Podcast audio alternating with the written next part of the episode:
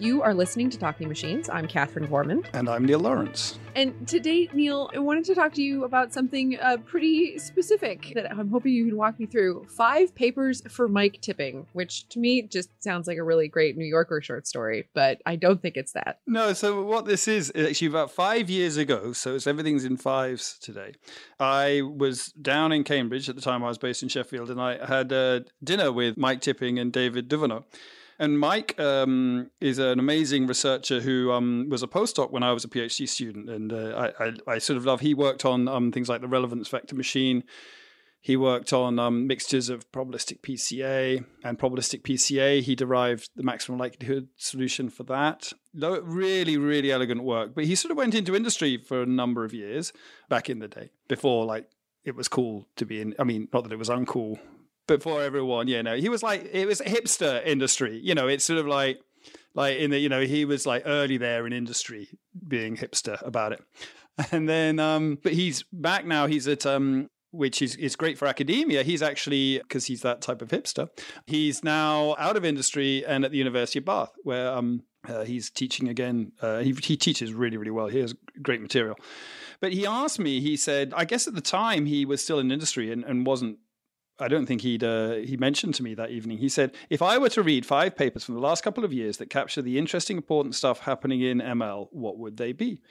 And so I was thinking about that the other day. I was thinking I would find it a lot harder to give someone five papers today. And I don't know if that says something about me or the field or the like number of papers. Well, just to cover the interesting things going on at MLSS in um, Stellenbosch, Sebastian Nowozin was talking about GANs and he was showing how many GAN papers were being published a month. And there was a, a number so large, I don't even want to say it because it just seems it can't be right. Per month, like something like 360 GAN papers were being published on, I guess, arXiv. So, you know, it's kind of a bit harder. So, obviously, you would probably mention the GAN paper as one that people should be reading. Yeah, so the five that I mentioned then were Stochastic Variational Inference by um, Hoffman, Wang, Blei, and Paisley. And I think that that is that's a really to me that's been a massively important method. So that's sort of people are using it very widely now. I think that was a a good call because it's a way of doing approximate Bayesian inference for probabilistic models with potentially billions of data. And actually, I think going back to that time, we organized a, a workshop at NeurIPS, I think the year when Mark Zuckerberg turned up. Probably was 2013. Yeah, we had like uh, Max Welling and uh, as well because the next paper is austerity in MCMC land, cutting the Metropolis Hastings budget by Korattikara, Chen, and Welling. But, I think I could also have mentioned papers by Max and Yi in that space these approaches. So, so these these two papers are sort of related. The the first one is about how you're scaling up variational inference for very very large data, and I think in particular David Blei had an interest in doing that for sort of these sort of language models like LDA and so on and so forth. And I think we're seeing a comeback a little bit for those types of models in the Bayesian nonparametrics workshop at last year's NeurIPS was was a was a big workshop, which unfortunately I couldn't attend. Uh, I'd like to have been there, but lots of people mentioned it to me as a very interesting, exciting workshop. And I guess that the for me the stochastic variational inference methods were very important for a paper um, that James Hensman, Niccolo Fusi, and I did for scaling up Gaussian processes. And even that paper that is just leveraging the method in the domain of Gaussian processes is is one of the papers that I've had that's become very highly cited in the last few years, which shows, you know, how important that method is overall. Because our paper was just, yeah, and this is how you do it in the context of Gaussian processes. I think it's sort of also things like these doubly stochastic methods now where people are doing um, integrations within the stochastic variational inference by sample based methods as well. Really important area that I, I, think was a very interesting choice. And the Max Welling paper is similar, but for sampling based algorithms. So trying to scale up sampling algorithms. And I've actually lost track of this field, but you know, I, I see side glances of I think that's really influencing statistics as well. The thing that I was very taken with, I saw a talk by Max, I think one of the first papers where he introduced this, where he sort of said, well, with sampling algorithms, we typically look to have them bias free. But we, if we have a limited computational budget, then we don't get to run to the infinite limit where the algorithm becomes unbiased. Given a limited computational budget, we should be looking to get the best performance from the algorithm in the time we have available because we know so so bias free means that if i if i run this thing forever i will eventually recover the ground truth so people try and spend a lot of time with mcmc algorithms proving that that's the case interestingly for variational inference you, you can't prove that it's the case. You know you, you have a limited family of approximations. If you, there's no sense that you can run them forever and get the truth. But what i really liked about Max and Yee Whye's work in this space is they're sort of effectively saying, and, and their collaborators, they're saying, well, if I'm going to be limited computational budget, then instead of uh, having an algorithm that converges towards the truth, I just want the best possible answer in a given amount of time. So that meant that they start looking at minimizing variance in the sampler. So error overall can be decomposed into these two terms, bias and variance. Bias being because there's a mismatch, there's you're oversimplifying the situation, and variance being because you haven't seen enough data for your model to um, sort of accurately approximate the ground truth. So variance tends to be high when you've taken only a few samples, and the bias term only comes in once. Well, variance tends to dominate in that regime. So, so what they did is start looking at algorithms where you're trying to reduce the variance. I, I think that that work as well is is appearing a lot in. Uh, I'm not saying it's directly descended from that, but you also see that around stochastic gradient descent algorithms where people are looking at um, variance minimization for gradient estimation. So actually, back in that time, I don't think we were we had such a clear sighted view of stochastic gradient descent in terms of thinking, well, we're really just trying to estimate gradients in a sampling based way. I mean, maybe some some people I'm sure did, but now it's very widespread, and there's a lot of effort put into variance reduction around these algorithms, uh, and that's sort of related. But the MCMC work was the sort of place where I saw that put most succinctly, and and there's a lot of derivative works from that. I think that that's also so. Each of these papers is in some sense leading to a field that on its own is almost too large to follow.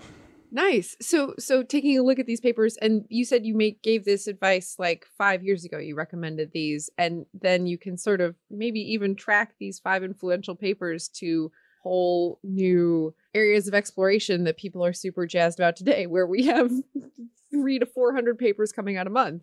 Yeah, and I guess the field was smaller then and and identifying which papers. But you know, these. The, I mean, the next paper, it's still there's this field's smaller, and I don't know if it's an approximation I'm doing to uh, the wider field to try and track what's going on. But I do find myself coming back to the same people again and again. And one thing I find interesting about, I mean, this this is an old blog post I wrote. It's 23rd of January 2014. Is that David Duvenaud was there that night. And at the time, David was, I think, a not yet graduated PhD student who was, you know, known about, I sort of knew he was really bright. And now I would say he's someone that in that five years of time has joined that group of people. I mean, I don't, I haven't even bothered to mention like his recent NeurIPS paper because it's so widely mentioned. Like uh, I've seen YouTube vloggers talking about it, you know, with like animations and all sorts. The differential equation, neural neural ODEs, I think. So so it's true but there's there's certain people and and and i guess the difficulty is that number of people is probably increasing more difficult to follow everything that they're doing. The, ne- the third paper on the list was the practical bayesian optimization of machine learning algorithms by Snoek larochelle and adams and i think that that's there's a whole field of automl now that has its own workshops and conferences that sit on that. I mean they, they weren't they weren't perhaps the first person to point out you could do that. I'm not sure whether they were, maybe in the context of neural networks, but they did it so well. And um, you know, in retrospect, their paper was so nice because it's sort of it's one of those oh, obvious in retrospect. Bang, massive field formed around the idea, and and all sorts of other challenges being explored. But I chose that as a sort of example of a, of a wider field, um, which is sort of probabilistic numerics, or um, something my team focuses on a lot, uncertainty quantification, and I think that that AutoML, I think, is perhaps the most um, public success of that. But to a large extent, all you're talking about in AutoML is I've got a very slow to operate computer process which has some parameters that I want to optimize, right? And if you view it like that, the thing's much bigger than just doing machine learning. And, and that's something my team ends up doing a lot on. The Kernel Bayes rule by um, Fukumizu, Song, and Gretton. I feel very lucky. That's another thing. Arthur is one of these people. He thinks in a totally different way to how I think about uh, machine learning. And that's Arthur Gretton. Arthur Gretton, yes. Thank you. And for that reason, I kind of whenever I speak to him, my mind is somehow distorted and expanded because he he does such interesting things. He's one of these examples of someone who, and I, am mentioning the authors who I, I mean, these are these are great collaborations with other people, but but Arthur's the one that sort of uh, has spoken to me most about the Kernel Bayes rule work. But this sort of pushing probabilities through reproducing kernel Hilbert spaces, it, it's not that it's an earlier paper, um, but the um, MMD work by Arthur and I think Alex Smola and Bernhard Schölkopf on that. It, it, a lot of this goes back to that. And that's being used in GANs for measuring either their quality or fitting of GANs. And there was a great talk, which I'm sure there's video of, from Arthur tutorial on uh, MMD and integral probability measures, sort of how you measure distance between functions by mapping them into reproducing kernel Hilbert spaces. What I like about what I really like uh, is characteristic of Arthur's work is the there's he digs up these different alternative mathematical imp- interpretations for what he's doing in particular, like he he will. I don't know how he does it. I should check with him how he does it. But he clearly has an idea, starts digging into something. I I feel I have a tendency once I've worked out the idea and it's done. I sort of like that's it. But with Arthur, he just sort of goes deeper and broader. I mean, mining into the other areas that it's related to, and and and this paper is an example of that strand of work that we're seeing being widely used for integral probability measures and measuring the distance between distributions. Um, as I say, a great tutorial from Arthur on the integral probability measures and MMD at uh, MLSS from this year. And then the, the fifth paper was the ImageNet paper, which I find fascinating because I see it as the trigger point for the sort of the, the modern AI revolution what I think people have almost forgotten already is before that paper, we didn't talk about what we were doing as AI. Well, Yoshua Bengio maybe did once at NeurIPS, but the rest of us sort of didn't, and AI was sort of not really something you mentioned. I'm, I'm still, I, you know, maybe I'd prefer to be in that world in some senses because I think that AI has a particular connotation with the public that leads to a lot of misunderstanding. But but maybe that's sort of panning out in a positive way because what I see is is I'm, i have a lot of concerns about the public debate, but I see the quality of it improving in large aspects. But the ImageNet paper, what was so impressive about that, and I think that people forget now the difficulty of doing this work by then, is uh, that Alex Krizhevsky, my understanding is, and I, I spoke to Ilya once about this, so, so I hope I've got this right. So Ilya was super excited about this. So Ilya and Alex and, and Geoff Hinton, Jeff Geoff Hinton got these GPUs into Toronto, and I remember having a conversation with him when he visited Manchester once um, with Steve Furber and him. And Steve Furber is uh, one of the creators of the ARM processor, and I was trying to get them to connect because I knew that Jeff was. Uh, in, interested in these deep neural networks at the time, Boltzmann machines that required high interprocessor bandwidth, and Steve Furber had built a machine called Spinnaker, that I thought was appropriate for that. But unfortunately, I I brought them together a little bit too late because uh, Jeff had already had GPUs delivered. And, and I remember, I, I never made the connection at the time, but I remember him enthusing about GPUs and being a little bit disappointed that Steve Furber and Jeff didn't hit it off more around Spinnaker and its potential because I knew that computation was a massive challenge, more for the Boltzmann machine work that was going on. And I just thought that this was a really good match. Steve Furber is um he's a computer scientist professor at Manchester. He designed the BBC Acorn computer and designed the first ARM processor. So he's like the godfather of with with uh, uh, Roger Wilson, uh, who worked very closely with him. Sophie Wilson, I should say. With Sophie Wilson, who worked very closely with him, he designed both these machines, and they built this RISC processor um, by reading up on a Berkeley grad course together, um, and that's the processor that's in all our mobile phones today. And uh, Steve had this project Spinnaker, which was interconnecting a lot of these ARM RISC processors. But I've t- taken a sidetrack, but the, the key story there is that Jeff had already bought these GPUs. And, and unbeknownst to me at that time, well, at some point, I don't know when, Alex Krizhevsky turned up and could actually program these things.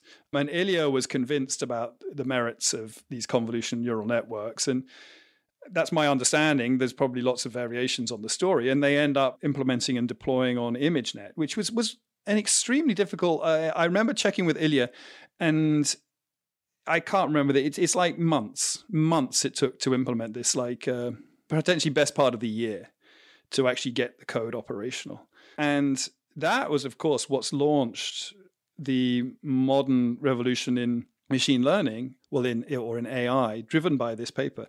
And you know, it wasn't like trying to do these things today. You know, however, whatever that figure is, let's say it's six months conservatively, it took them to implement it. You sort of needed, I don't know if you've met Ilya, but he's a sort of passionate person with a, a very driven belief in what he's doing. You know, and Alex with this technical expertise, extremely important. And these, and, and Jeff, of course. You know, it, it's an interesting question how long it would have taken to for that to all come together had had they not done that. And but I, I guess the paper itself is perhaps mentioned less nowadays than um, than, than it was uh, four or five years ago. But yeah, there are moments when something big has happened in the community, and uh, and that's definitely one of them. Do you think we'll see another ImageNet moment for a different sort of human level task? Where do you think we'll see that again? Will we? Or I, I don't know. Um, is there a place where we're having intractable problems that could be so so changed by just like compute power or you know bringing in a bringing in a new a new model or a fu- like a fundamental shift? I, I think that we're in this this interesting post innovation period where you're still digesting the implications of that large breakthrough. I mean, Yann Yann LeCun is fond of saying that GANs is is the other sort of major thing, and I, I think that that is also that's something I think that I wouldn't have predicted since over the last five years that we were going to be able to simulate images with that higher quality and and, and that approach of adversarial learning. You know what I love about it is so actually again at the MLSS, Sebastian Nowozin was uh, talking about GANs and, and, doing mathematical analysis of the objective functions. It's these um, F divergences, I think. That, that's that's what I love about this field is that um, yes, there's a lot of stuff that's quite hard to pick out, pick through because there's you know little changes being made that seem to have some but there's this core of very interesting and broad but but deep theoretical thinkers, Sebastian being one in this case, who I think was, I, I don't follow GANs closely, but um, my understanding is one of the first to point out the connection with these uh, F divergences, which have an interesting and orthogonal relation to these integral probability measures. My my lesson learned is never say never because you know the creativity is such and the talent coming into the field is is just very impressive things happen generated from people who aren't even in my direct sphere of those people that I know personally. You know, I, I think it, it, it was a development that could occur because of this confluence of very large amounts of data and suddenly the ability to do compute. But even then, it required all this work to actually get the implementation done. It, had, it required faith. People talk about faith in science, but you know, to me, it, it required sort of faith as I say, I think we're still digesting the implications of that and all the amazing things you can do just having that tool set around, say, you know, translation or speech recognition or image recognition. And and one thing I learned, I was speaking with a colleague once, and I was I was pushing for, oh wow, we, but we need there's all this stuff that these models can't do, and their response was yes, but look at all the things that are now possible. And that's something in academia that um, Yes, because you're not developing production systems, and it's just so true that when you suddenly give have have basic human sensory capabilities around uh, sight and sound, and we're kind of seeing the consequences of that in a lot of the new exciting apps that are emerging. You know, as I'm fond of saying, I see that as greenfield innovation because it's things that didn't exist before, and I think that the to me, also the brownfield innovation, how do you really deploy this in the real world? Because as you start to get a very complex decision making system, we're a long way, I think, from seeing anything as solved there. I, I would say that the thing that I'm very interested in personally, and I don't see a lot being written about, and I, maybe it's being written about but in terms I'm not familiar with, but I, what I get increasingly convinced of is what humans are quite good at at the low level is some form of automated abstraction. So we're we're seeing things going on and we distill them into concepts. And we're doing that kind of by intuition, honed intuition. Even anyone who is doing a lot of advanced maths over time will find they start having this ability to sort of see what the answer is going to be. It's great because it really impresses PhD students that you can do this complex maths in one line.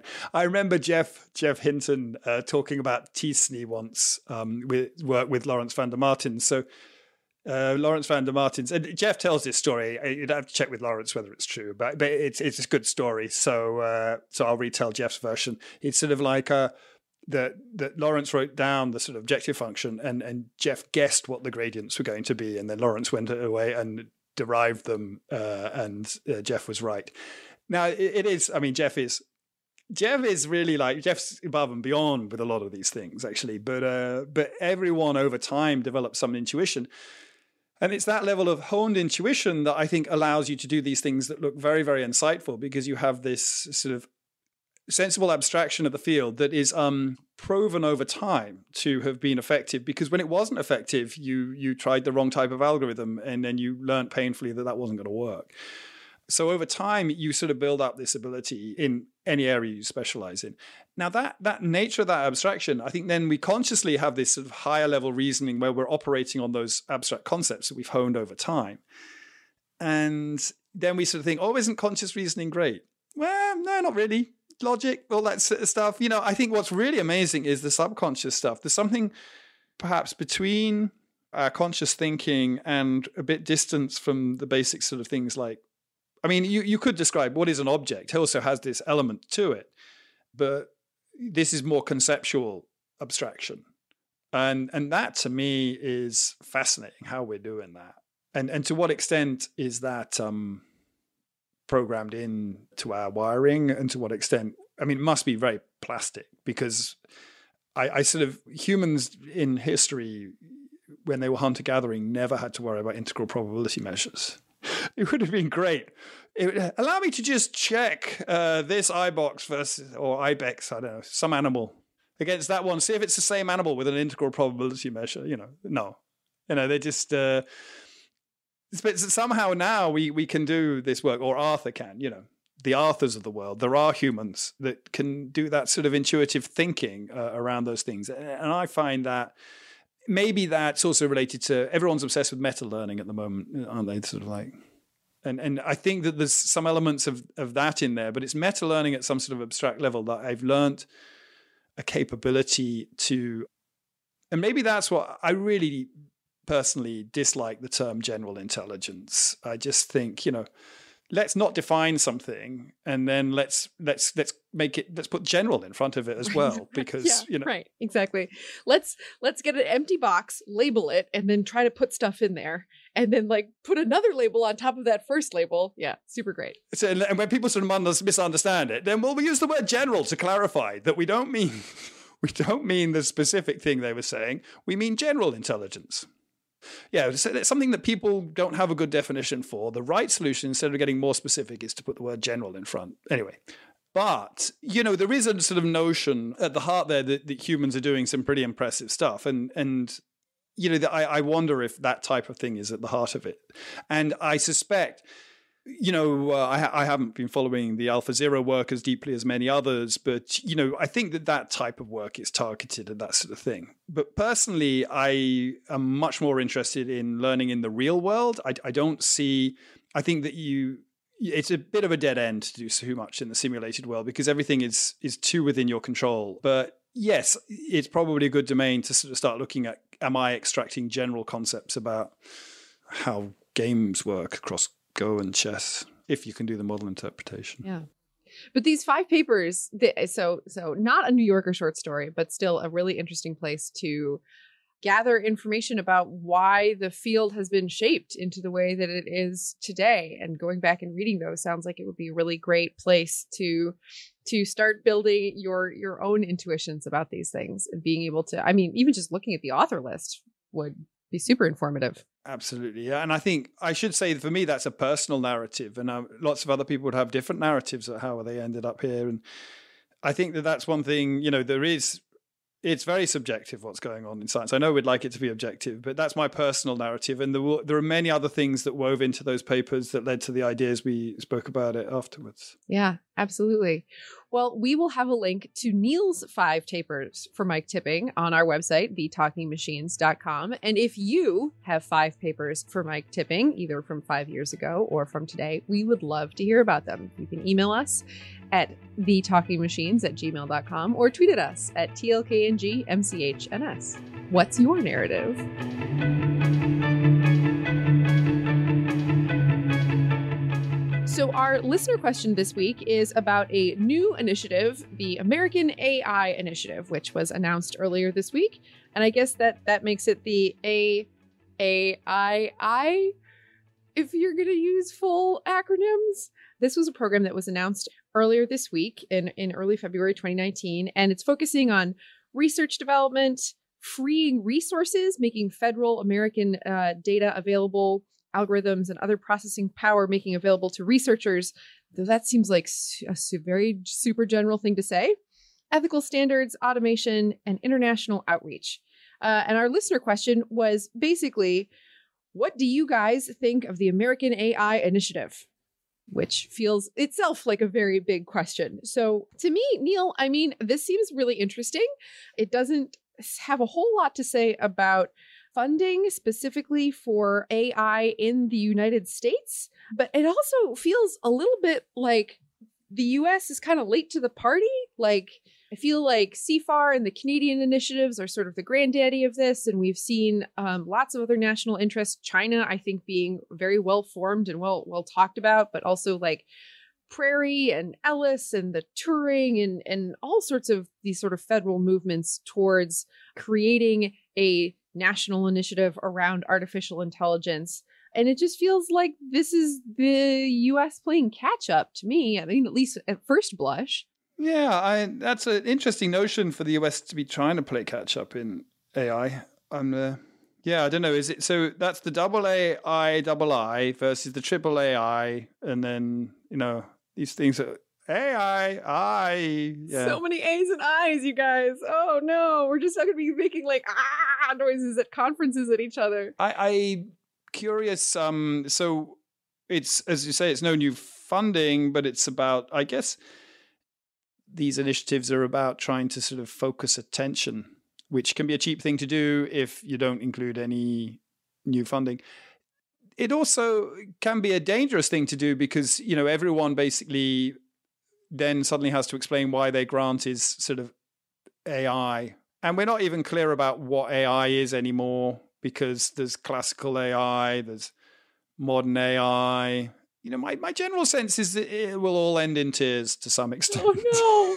Oh no! but uh, mainly uh, because a phenomena I've seen sort of occurring um, in the UK landscape is some of the very best institutions in this space uh, starting to get lost in the noise and the hype of you know the widespread everyone has to say that they're doing AI and, and you can't overnight go from zero to hero in terms of capability, but people will spin narratives as to why that has become the case. And we're starting to see those narratives um, also because, of course, there's a sense the founding councils, oh, it shouldn't go to the usual suspects.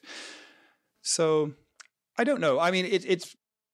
It, it, I guess it's a bit of wait and see for a lot of these things. If if if there is a problem, I don't personally feel the US has a major problem with its AI funding. We had that big DARPA announcement a couple of months ago. So, like, the funding patterns in the US seem to be kind of continuing in the way that they always have, but maybe not receiving the sort of policy and regulatory attention that other groups are getting in in sort of a national strategy level. So that's interesting if it's more targeted at the policy and regulatory.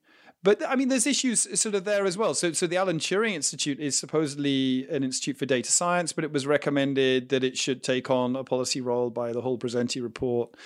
But it's a sort of payment only membership model. So, do, for the universities that are in it, you have to pay money to sort of show. So, are we restricting expertise to, or are there brokerage of expertise? It's I mean, it's sort of not surprising because people are trying to react to a fast move, what appears to be, and certainly I think is, one would argue, a fast moving technological landscape. So, yeah, so that's an interesting question. How much is this actually forward movement, and how much is this, oh my gosh, we have to say something that has AI in it? And I, in fact, it's interesting. The Ellis initiative specifically chose to not use AI in the term. And I think that that's uh, you know, we um, we spoke about this before. You know, there's uh, what does sort of AI mean? It's such a broad catch-all term. So, but on, on the positive side, it gets public attention, right? So I spend a lot of. It's interesting. Um, a talk I was attending recently on supply chain was mentioning containerization, containerization in supply chain, and uh, the effect it had on global shipping, not because it reduces so much, is my understanding, the cost of shipping itself, but it, it basically standardizes things and tracking and distribution of parcels. And, and shipping, overall shipping costs for items have dropped dramatically, uh, triggering uh, a global economy. Uh, there's an interesting snippet that uh, you can buy Alaskan prawns in, say, uh, St- Washington State that were actually our product of China you can look this up. This is uh, and they're a product of China because they're fished in Alaska, then they're shipped to China for deshelling, and then shipped back to Washington. And the reason that's efficient is because the cost of the logistics is so low relative to the cost of labor. And and this is also true for Scotland. So you can read articles about um, Scottish fishermen being upset about, uh, say, prawns being shipped to China and and back. I find that quite mind-boggling, and it's sort of it's interesting. There's actually a book about it that I haven't read. We'll, we'll get the book in the in the link about what effect that this has had. Now, the interesting thing is, still today in a supply chain conference, I don't see many people shipping up and talking about the ethics of supply chain or anything else. Now, in some sense, uh, one could argue that uh, what we're seeing around AI is the supply chain of information. I think that it's in that sense the the use of the term AI to draw public attention and ensure we have a debate as we're developing it is probably a, a broadly positive thing, as long as it doesn't get too knee jerk and reactionary and uh, lost in the science fiction rather than the reality of what's going on. But it just it it strikes me again and again that we miss the major things that affect us. The uh, other one, so Stuart Russell was once talking about um, the nuclear industry, and you know, and uh, he he likes to draw a parallel between the nuclear industry and the AI singularity, which I think is quite a dangerous parallel. But the reason it's effective is because people have a very vivid sense of the nuclear industry as a dangerous thing around radioactivity. But but that's that's fascinating because also I think people's working model, mental working mental model of the nuclear industry is like Chernobyl and like bikini atoll testing and like things like that and stuff exploding and but maybe doesn't have a whole lot to do with the reality of nuclear power in the world today. Well, I think in terms of uh, you know what Stuart says about the singularity, I think probably it's uh, he's trying to get that to resonate. But the sort of counterpoint I made once um, to him, I mean, my father worked uh, in the early when he was in his mid twenties. He worked uh, on a nuclear power plant in Trois-Rivières doing the safety systems, like as a young control engineer. But he died of asbestos. The number of people that have died of asbestos, if you start looking it up, is horrific and they knew about it since you know the evidence is there's massive covers up about how and when they knew about it. So by the time he was starting his working career in the 60s, they should and could have got rid of all asbestos in all boilers. That's because it's it's a less vivid vivid thing. And I, think that the problem with making these things very vivid and making people panic about them is you actually miss the underlying phenomena, which is the thing that's really killing people. I mean, actually, when he was in uh, he was in hospital in Sheffield, there were many working class men of his age who'd worked in boilers who were dying from mesothelioma, you know, um, asbestos. So there's this real danger I think, of, of going for these very vivid ideas. But I, I feel that we're steering away from that. I hope. I, I, I, I've sort of sensed that over the last sort of 12 months, there's been less, more reality and more focus on, I think, some of the serious debates around data. So with uh, Sylvie Delacroix and I published a paper, uh, which is the technical detail behind data trust, this suggestion I made back in 2016, which somehow found its way in, well, uh, it found its way into the UK Hall Pesenti report, but unfortunately they didn't uh, refer to the specific idea, so it's sort of a bit general. So uh, Sylvie Delacroix and I were writing a paper about that. I mean, and that's gained a lot of interest and, and is being talked about very seriously at the right levels, which I find um, a bit more reassuring. I mean, there are certainly issues around that we need to to look at. But I, I think that this danger with AI as a term, uh, the whole Terminator debate. But I think that's getting better. I, I don't know. What's your feeling? You're, you're, very in this field, so actually, I should ask you more uh, about that than me. Yeah. So so I I think that there is. I think that it's getting better because there is more public interest. I haven't felt like I've seen a, a, shift away from sort of the hype, but at least there's more underneath the hype. Like if you you you can dive further in the water column now of information instead of just being sort of this shallow pond of oh my god the Terminator.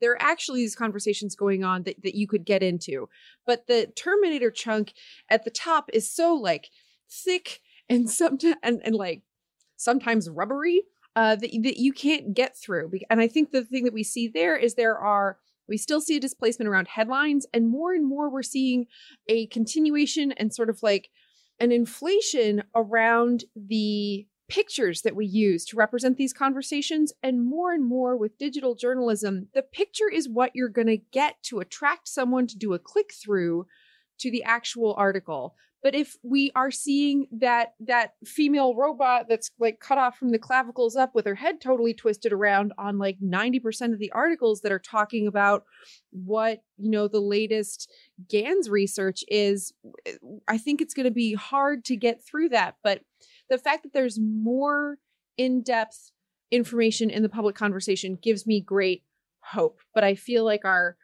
problem still persists. I think we're going to see something change in the next couple of years as people get smarter about their own data, privacy, information. But the thing that worries me is are we going to have to have a Chernobyl or have everybody, you know, understand what the word mesothelioma means before people actually get through that like first layer of conversation? So, yeah, I guess we're just going to have to see, but it's it's fascinating I mean, the the main problem in in all of these conversations is a communication one. And can we sidestep the communication problem in this like industrial revolution and domestication of technology in a way where we can avoid hurting people? But I think that's a great point. And what you're making me realize is over the last year, it may just be that I cut myself off more and more from some of these uh, sources where I would have been seeing this stuff due to getting tired of it, and that's kind of a worrying thing. I can't I, I can't be sure because I definitely have taken actions to sort of uh, reduce explicit actions to, to reduce the amount of stuff like that I see. So yeah, that's a concern because, and I I do worry that the the the possibility. I think when we first started the debate, there was a really good bridge between those that wanted to talk about AI from a policy perspective and those that were working on it on a technical perspective. But the the policy field itself, as I think we've talked about on previous episodes, has become such a big thing in itself that that there's a potential for it to become detached. I think the very best people, you know, are still very well calibrated in what they're saying.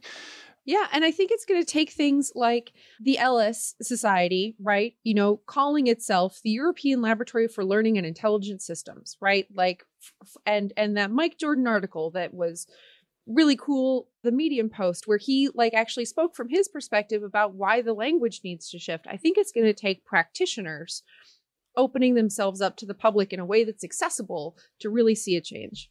But I mean, it's not clear that this is what this is because it's an initiative, which which is the sort of word you use when you don't know what the thing is you're doing. But I think that definitely one of the roles of Ellis in Europe is to provide that type of information. But and so, what is the? Um, I mean, is it the uh, National Academy of Sciences in the US that should be stepping up, or the there's the Academy of Sciences and the Arts as well, isn't there? There's there's a couple of national academies in the US. But which of these academies should be amplifying the voice of the Mike Jordans and the Rodney Brooks of this world, who are painting a very sober, realistic, well calibrated picture of what's possible, but are sometimes drowned out by the issues you mentioned. Yeah, absolutely. And I, I think it's the American Academy of Arts and Sciences that has been sort of like most involved with these kinds of conversations.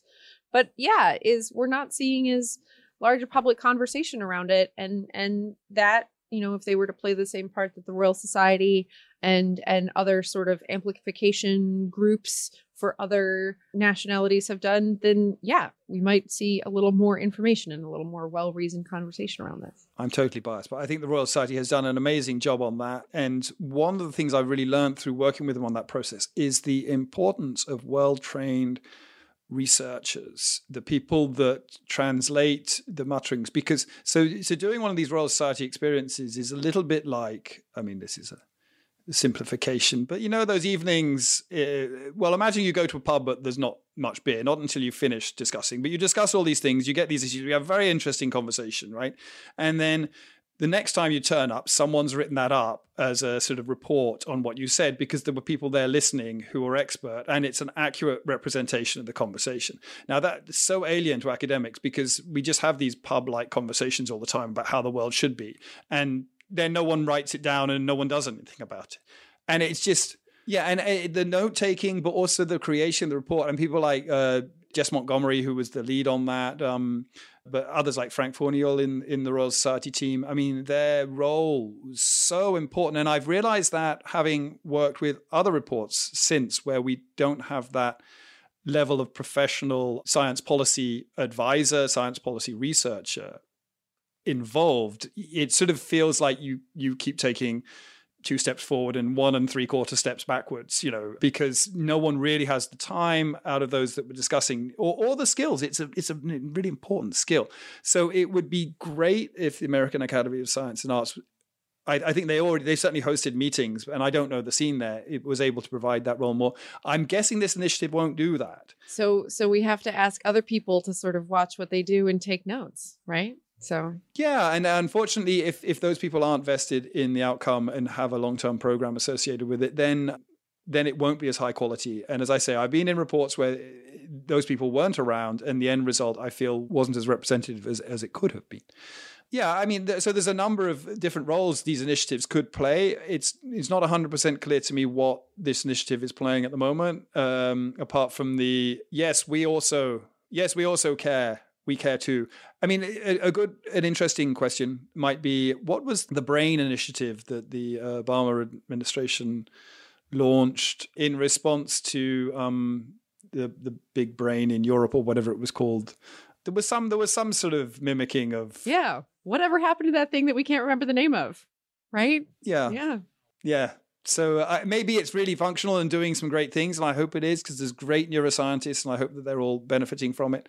But that would probably so that's that's what we should have checked beforehand is you know where that is and what's that doing because um, that might give some lessons on on where this one might go. Absolutely.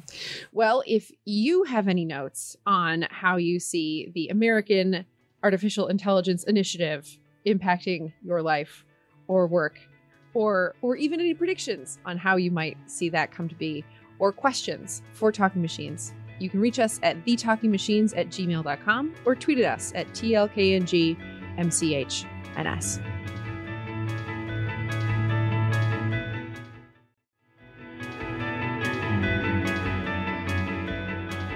This week's guest on Talking Machines is Eoin O'Mahony, and he's a manager of matching science at Uber. And uh, full disclosure, I got to meet Owen when we were working on a project together for Uber, explaining the fundamentals of the research that they're doing for a lay audience. And when we sat down, when we got a chance to talk, I asked him the first question that we ask all of our guests How did you get where you are? I grew up in Ireland in a small country town called Lismore end of high school, I was trying to figure out what I wanted to do. Uh, I'd always liked computers, so I uh, studied computer science in University College Cork or UCC. It was incredibly exciting because it was the first time I really started studying a subject I was super engaged in. Mm. I was like, wow, this is really cool. This stuff is so powerful. There's so much I can do. I was lucky enough to get an internship in a research lab there called the Cork Constraint Computation Center under now Professor Barry O'Sullivan. At the mm. time, he was a lecturer. I worked there right through my undergrad and did a lot of work about how to solve large combinatorial optimization problems uh, in practice. So we did some work on algorithm portfolio design using some machine learning to do it, optimization problems for cancer therapy, a whole host wow. of different stuff. So I was really bitten by the bug of solving these super difficult problems. Post that, I did a PhD in computer science at, at Cornell which was uh, an amazing experience. First winter was a bit shocking in Ithaca. and there I worked with uh, Professor David Shmoys. Uh, and I was lucky enough to, to start working at the last couple of years of my PhD on bike sharing systems, specifically mm. Citi Bike in New York. So nice. I started working with them shortly after they launched, solving problems about more thinking about how to use algorithms, machine learning, analytics to help run their operations. Mm. And that was incredibly exciting because it, it married this interesting math and computer science and algorithms with this real world application. It was super cool to do some work, go talk to the team in the city, put it into practice, and then see it fail or succeed in, in the real world. Oh my uh, god! There was something tangible about it that was super appealing. Talk about direct feedback. Yeah, absolutely. And uh, feeling the heat when friends you know, couldn't get a bike or couldn't put their bike back into the system, getting texts of photos of empty and full bike sharing racks. so following up on that, I was trying to figure out what did I want to do post grad school. Did mm. I want to go into academia, take a research position, work for a tech company? I was lucky enough to have met a bunch of Uber people uh, through my work in bike sharing. Mm-hmm. And I was finishing up thinking about an academic life, went as far as writing a research statement about what that might look like. Wow. And once I really sat down and thought about, okay, what type of stuff am I excited about? What do I want to do? Yeah. I was like, this is what I would do at Uber. I should totally just go there. so nice. I joined in in uh, mid 2015, and it was a really exciting time because Uber was becoming more mature. A lot of the systems were stable. There was an incredible amount of growth going on. And really, that was a point that Uber kicked off growth in its marketplace team and really tried to make the system ever more efficient, ever more reliable, and really bring to bear some interesting science and math. So, tell me about that research statement that you wrote. Do, are you asking the questions now that you expected to be asking in, if you had just sort of continued in academic research? That's a great question. I think a lot of what I've learned over the past couple of years at Uber is really about the physical nature of the problem hmm. and, and thinking more holistically about not just solving an interesting algorithmic problem, but thinking about how you bring that to bear into a product that exists in the real world. Mm. There's many examples here of times when you have interesting algorithmic work, but unless you really think about how is this going to impact the real world? How are users of this, real humans, riders and drivers, going to experience something like this? That adds a whole different dimension that I now find fascinating and I never would have thought about coming from an academic setting. Nice. And you, you have sort of the, at Uber here, you have sort of the mother lode of all variables because you're dealing with real world and real time information. So, so tell me about, you said you were drawn to difficult problems. Tell me about how you're finding working with data with, with so many variables. So, as well as being real world and in real time, there are real people. There are humans underpinning yeah, every right. transaction yes. at Uber. We have riders yeah. and drivers, drivers wanting to earn in our platform, riders looking for reliable transport. So this creates an incredible amount of complexity. Mm-hmm. There's countless variables, different things going on, but it's exciting because we can take that, really think hard about how to make our existing systems better, what might make improvements, and then work algorithmically, work with product managers, user researchers, design, uh, our operations team, and bring that to bear in the real world. A concrete example I'm really proud of is our work on Express Pool. Mm. So, for those of you who don't know, Express Pool is a shared rides product, which means we have multiple people in the car to try and share the, the price of the ride. On Express Pool, we have our riders wait for a little bit of time and also walk. So we used to have Uber Pool, and uh, people would sometimes have bad experiences because to pick another rider up, the driver might have to take a lot of left turns, go down one ways. It could get complicated. So by walking, we can have our riders walk to meet the car, and we can have much more streamlined routes. Uh, that creates a ton of efficiency in the system, which we can give back to our riders in the form of lower prices and makes a better experience for everyone. Now, this seems like a relatively simple product, but there's an incredible amount of complexity underpinning it. If you look at this across an entire system, we run a batch matching system at Uber where we gather up requests, wait a, sh- a short amount of time, and think about solving globally for the network. On Express Pool, there are millions of potential routes we could send cars, and it's been really interesting to work on algorithms and back end systems that can solve that efficiently and create a great experience for riders and drivers. Nice, fantastic. And tell me, um, let me take one sort of step back. Tell me about your team. Tell me about sort of the larger questions that you're asking, and then I'd love to return to to the specific projects that you're working on. Sure. So I run the matching data science team at Uber, and this is the team that's responsible for all of the online algorithms that connect riders and drivers in our marketplace. So if you push a button to request a ride, we figure out what driver to offer that trip to. And if you take a shared rides product like uh, Pool or Express Pool, we figure out what other riders we might want to have to share the car with you. So it's a lot of online algorithms, figuring out how to run these systems efficiently uh, in a short amount of computation. Nice. So let's let's return to the the express pool question. So you are essentially asking the real world variable to wait until you can collect enough data to have sort of a dense field to explore. Pretty much. So, what makes matching difficult at Uber is it's an online problem. The Yeah. decisions we make right now impact what we can do in the future. So, if we can ask our riders to wait a little while, we can actually have much more information to make decisions over. So, as opposed to having to take a snapshot decision about what match to make, we can wait a while, see whether requests are in the system, and really think about solving across this larger number of requests to have much more efficient routes and a better experience. Nice. So it's a way of us asking the riders to change their behavior slightly and us being able to do more with that information and give uh, that efficiency back to them in the form of lower prices and, and better routes.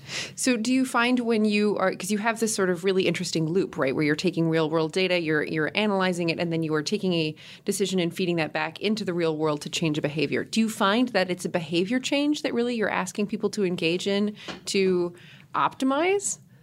That's a great question. There's a couple of ways of doing it. You can ask for riders and drivers to change their behavior slightly in, in a way, in a more cooperative for the whole system. We can also employ things like machine learning to peek into the future, uh, so to speak. So with Express Pool, we gain value on the waiting time because we have more information. And with more information, we can make better matches and Yeah. just better decisions in its online environment. We can also leverage machine learning to predict what the future might look like. Maybe if we know what requests and um, drivers might look like in uh, two minutes, we can make much better matching decisions. So we can hybridize across both of these. That's what's exciting is that some of it can be gained by changing experience or different uh, interfaces on our rider and driver apps, but also some of it can be done with interesting algorithmic techniques. Nice. So is your team focused on the sort of immediate request algorithms, or are you looking at larger trends across time to help plan out, I don't know, when surge is happening or when you might need to do other interventions? Tell me about the sort of larger scale questions you're asking. So we're mainly focused on the short term. Uh, when people request rides, how can we best match uh, riders and drivers together to have as efficient and as reliable a system as possible? Nice. So, what do you think the next question is? You've you've engaged in this really s- interesting system of sort of behavioral change to optimize for certain things, and, and trying to look at short term predictions. What's the next thing that's really exciting you right now? So I think there's some really interesting work to be done with how we hybridize techniques from machine learning and optimization. Hmm. So the problems we solved are incredibly structured from a combinatorial point of view. Mm-hmm. And we're solving things like bipartite graph matching for UberX and figuring out how to use machine learning to predict what might happen in the future and then taking these estimates and optimizing over them is really interesting. We're solving this complex online problem in a stochastic world. And you can use machine learning and prediction to get a sense of what the future looks like. Right. But you're never going to be certain. There's always going to be some inherent stochasticity or uncertainty in your predictions. And if you think about how to optimize over that, it becomes really, really difficult. Yeah. You have this, you know, no longer a nice clean bipartite graph matching problem. You have this really gnarly stochastic Sticky. optimization problem. So we're really thinking about how do we how do we handle this? How do we handle optimizing under uncertainty? What are we maximizing for in these scenarios? And there's some really interesting intellectual questions about how do you take eh, things from machine learning, optimize across it. As an example, if you train some of these models, you can have noise in your data Yeah. and you can have like slight differences or epsilon differences in, in some of your estimates. If you give that to an optimizer, the optimizer can, can chase down these epsilons and give you really weird solutions. So we're really thinking about okay, how can we do better than this, and how can we mm. bring the best of these techniques together? So that's one thing I'm really excited about. I'm also excited about just continuing to make these these products better and better. When I first came to Uber, uh, matching was you would request and we would send you the, the closest car. And when I joined Uber, it was the closest car in terms of, of drive time or how long it would take to pick you up. Got it. Previous to this, before my time at Uber, it was closest car in terms of, of straight line distance. So as, Despite as whatever was actually in between you. exactly. Nice. And, and a funny quirk of the time is that they implemented this via something called Haversine distance, which is straight line distance that takes the curvature of the Earth into account.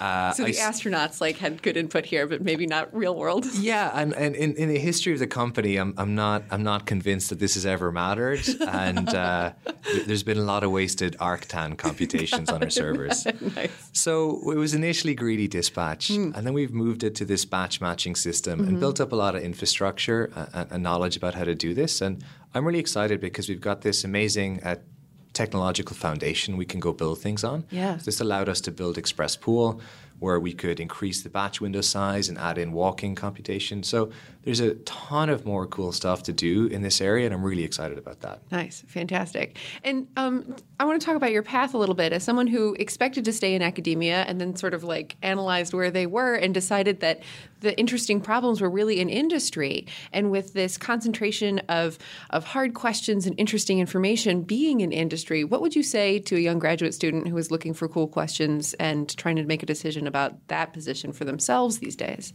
So I guess first, I, I never expected to be in, in academia. I, I just never thought about where I might end up. um, And I entertained the, the, the fact. But uh, talking to grad students, I think it's a really exciting time in industry right now. I think there's a number of different companies working on some really interesting problems that are super impactful. Yeah. Um, all my team are, are data scientists here, and this is uh, an incredibly nascent term that, that didn't exist when I started graduate school. Yeah. I think what I would say to them is that there's amazing access to data in industry at the moment, and people are solving some incredibly difficult, incredibly important problems. And what keeps me at Uber and what keeps me really excited about it is I get to work on these amazing problems that are super difficult, have huge impact, and actually make people's lives better. I, we can change how people have access to transit in a city.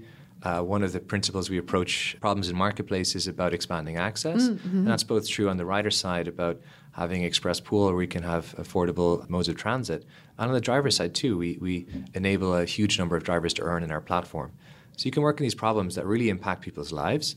And also, one of the things I really find exciting about Uber is we have an incredible cross-discipline team in, inside the marketplace data science work. Uh, I'm a computer scientist by training.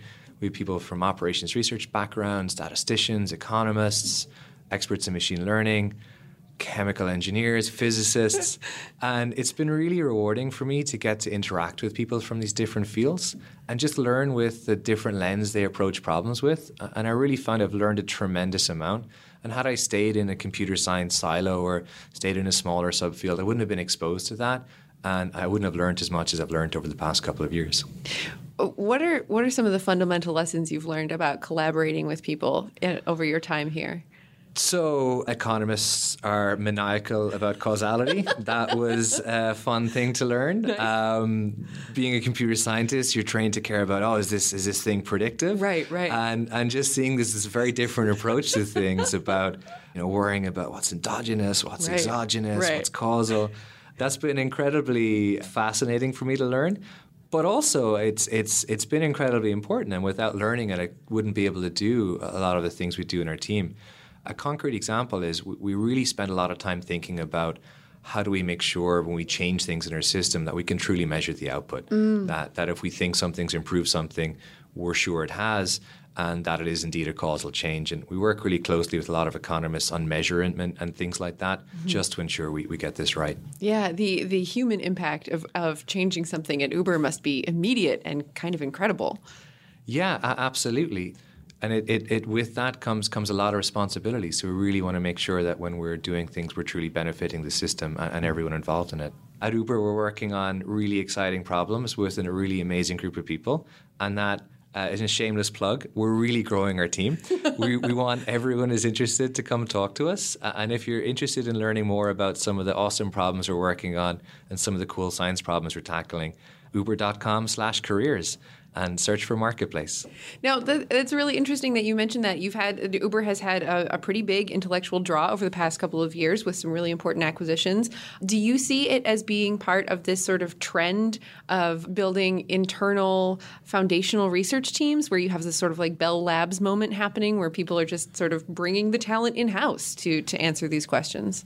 So, what I think is really exciting about Uber from this perspective is that in a sense, our core products are research. Mm. A lot of what we're doing in our marketplace has never been done before. Mm-hmm. Building products like uh, shared rides and express pool and our batch matching systems are right at the cutting edge of science.